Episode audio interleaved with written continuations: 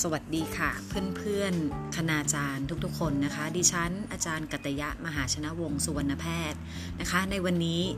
เเราจะลองมาแชร์ประสบการณ์การสอนออนไลน์ในช่วงโควิดระลอก 2 ในประเทศไทยนะคะ ไม่ทราบว่าทุกๆทุกๆท่านเนี่ยนะคะ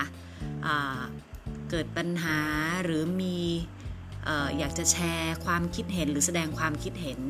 ผ่านมาได้นะคะ มีการแลกเปลี่ยนแล้วก็เราจะได้เรียนรู้ แล้วก็นำมาพัฒนาในการเรียนการสอนของพวกเราต่อไปในฐานะครูบาอาจารย์นะคะ ซึ่งก็จะต้องให้ทันยุคทันสมัยนะคะ ในภาวะเศรษฐกิจและสังคมที่กำลังเปลี่ยนไปนะคะ แม้กระทั่งเรื่องโรคภัยก็มีหลายโรคที่เกิดขึ้นนะคะ ในปัจจุบัน แล้วก็สภาพทางเศรษฐกิจนะคะ สังคมการเมืองนะคะเเราก็ได้พูดถึงในลักษณะที่ครอบคลุมว่าทุกประเทศก็ประสบปัญหาทางด้านเศรษฐกิจเหมือนกับเรา ในประเทศไทยของเรานั่นเองนะคะ ในส่วนที่ดิฉันเนี่ยอยากจะแชร์ให้ท่านผู้ฟังนะคะ ได้รับรู้รับทราบนะคะ เกี่ยวกับประสบการณ์ของดิฉันในการจัดการเรียนการสอนออนไลน์เนี่ยมีความยากลำบากอยู่พอสมควรนะคะ เนื่องจากว่าดิฉันก็คือจะต้องมีการเรียนรู้นะคะ สิ่งใหม่ นะคะ ก็คือดิฉันก็ได้เรียนรู้จากอินเทอร์เน็ตนะคะ แล้วก็เพื่อนครูและการจัดสัมมนาอบรมให้กับคณาจารย์นะคะในคณะวิชา ซึ่งก็เป็นประโยชน์นะคะแล้วก็ได้ทดลองใช้แล้วก็แอปพลิเคชันหรือระบบที่เป็นสื่อออนไลน์นะคะ ในการติดต่อสื่อสารกับนักศึกษานะคะ ดิฉันก็ได้ผ่านช่องทางออนไลน์นะคะ เช่น Facebook Live นะคะ ตั้งแต่ช่วงแรกที่ว่าจะทดลองการสอนของตัวเองนะคะ ดิฉันก็จะเป็นคนที่ไม่ได้มีความถนัดในเรื่องของเทคโนโลยีเท่าใดนักนะคะ แต่ก็พยายามที่ว่าจะให้นักศึกษาเนี่ย ได้ได้เรียนรู้แล้วก็ได้รับความรู้เหมือนกับอยู่ในห้องเรียนนะคะพยายามสื่อสารให้ผู้เรียนเนี่ยได้เข้าใจ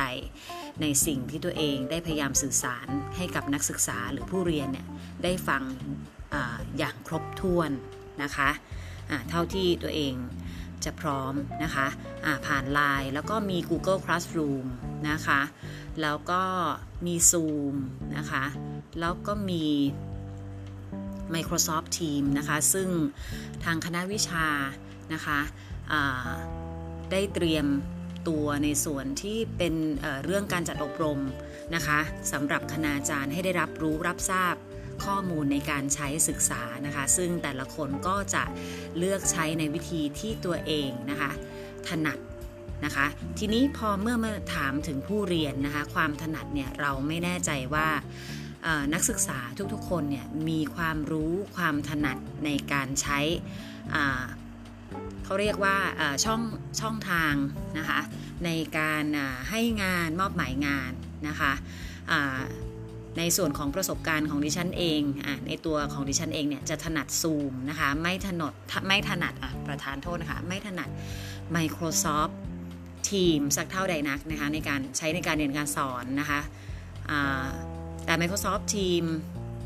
ก็ได้ไลเซนนะคะมหาวิทยาลัยได้ไลเซนเราก็ต้องจำเป็นต้องใช้แล้วก็ได้เรียนรู้นะคะดิฉันก็เลยต้องปรับมาในส่วนของการใช้ Google Classroom ด้วยนะคะก็ฝึกตัวเองทั้งที่ตัวตัวเองเนี่ยก็ไม่ไม่ไม่รู้เรื่องอะเรื่องพวกนี้ในการที่ว่าจะลงไฟล์หรืออะไรอะก็คือต้องลองฝึกนะคะพอดูแล้วต้องฝึกปฏิบัติธรรมนะคะเพื่อที่ว่าจะให้งานเด็กๆ แล้วก็ ในสภาพของตัวเองที่คิดว่าเออรู้สึกว่าง่ายที่สุดแล้วนะคะอ่าแล้วทีนี้ก็อยากจะถามท่านผู้ฟังด้วยเหมือนกันว่าท่านผู้ฟังนะคะหรืออาจารย์เนี่ยเป็นยังไงกันบ้างนะคะในการมีปัญหาเกิดขึ้นหรือเปล่านะคะในการใช้ระบบที่เป็นการสื่อสารการให้งานนะคะระหว่างตัวท่านอาจารย์เองแล้วก็นักศึกษานะคะว่า เป็นไงคะว่ายากไหมคะในการสื่อสารกับนักศึกษา เพราะว่าเราไม่ได้เจอหน้ากันนะคะไม่ได้มีปฏิสัมพันธ์คือเราก็ใช้เสียง แล้วก็ภาพเคลื่อนไหว ซึ่งเราไม่สามารถไปแตะเขาได้ตรงข้างหน้าใช่ไหมคะเราก็จะดูได้แค่หน้าจออะทีนี้ประเด็นที่เป็นข่าวใหญ่เลยก็คือสภาพนักศึกษาเองนะคะซึ่งมีการเรียนรู้ นะคะที่มีความกดดันนะคะในช่วงในช่วงที่ผ่านมาต้องเรียนออนไลน์นะคะทีนี้การเอาจริงเอาจังมากเกินไปเราต้องดูสภาพผู้เรียนด้วย ก็คือดิฉันก็อยากจะพูดแสดงความคิดเห็น แล้วก็ให้แง่คิดของอาจารย์ไปนะคะว่าระบบอินเทอร์เน็ตนะคะมีความสำคัญมากในการที่การเรียนการสอนออนไลน์จะเป็นไปได้อย่างsmooth นะคะ ราบรื่น แล้วก็ไม่ติดขัดนะคะ โชคดีที่ตัวเองมี Wi-Fi ที่บ้านนะคะ ก็เลยตอนนี้ work from home ได้ก็เลยต้องกลับมาที่บ้านเพื่อที่จะทำการสอน แล้วก็นักศึกษาจะได้เรียนอย่างมีความคล่องตัวนะคะ ไม่ติดขัดเรื่องสัญญาณอินเทอร์เน็ตในการสื่อสารในการใช้ซูมนะคะดิฉันใช้ซูมในการสอนเพื่อที่จะแชร์สไลด์ แล้วก็ได้พูดคุย นะคะ กับนักศึกษาเป็นการปฏิสัมพันธ์กันนะคะถามไถ่ว่าเรียนเป็นยังไงเข้าใจไหม โดยจะใช้ระยะเวลาไม่มากนักนะคะ เพราะว่าการการเรียนออนไลน์กับการเรียนในห้องเนี่ยค่อนข้างที่จะต่างกันมาก แต่จะทำอย่างไรให้ให้เขาได้ความรู้ ในในส่วนนี้ภายในระยะเวลาไม่มาก เพราะว่าการที่ว่าจ้องมองในหน้าจอคอมพิวเตอร์ หรือเรียนในคอมพิวเตอร์ก็อาจจะเกิดการปวดตาปวดหูนะคะบางคนนะคะนักศึกษาบางคนอาจจะใช้มือถือไม่ได้ใช้คอมพิวเตอร์ก็ได้นะคะเราก็ต้องคำนึงถึงในจุดนี้ ในส่วนของดิฉันเองเอส่วนมากนะคะก็คือปัญหาก็คือสัญญาณอินเทอร์เน็ต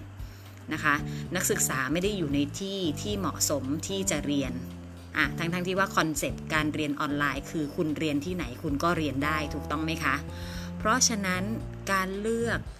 ที่ที่เหมาะสมในการเรียนนะคะเราก็ควรจะพิจารณาด้วยว่าในฐานะที่ว่าเราเป็นผู้เรียนนะคะ เราจะต้อง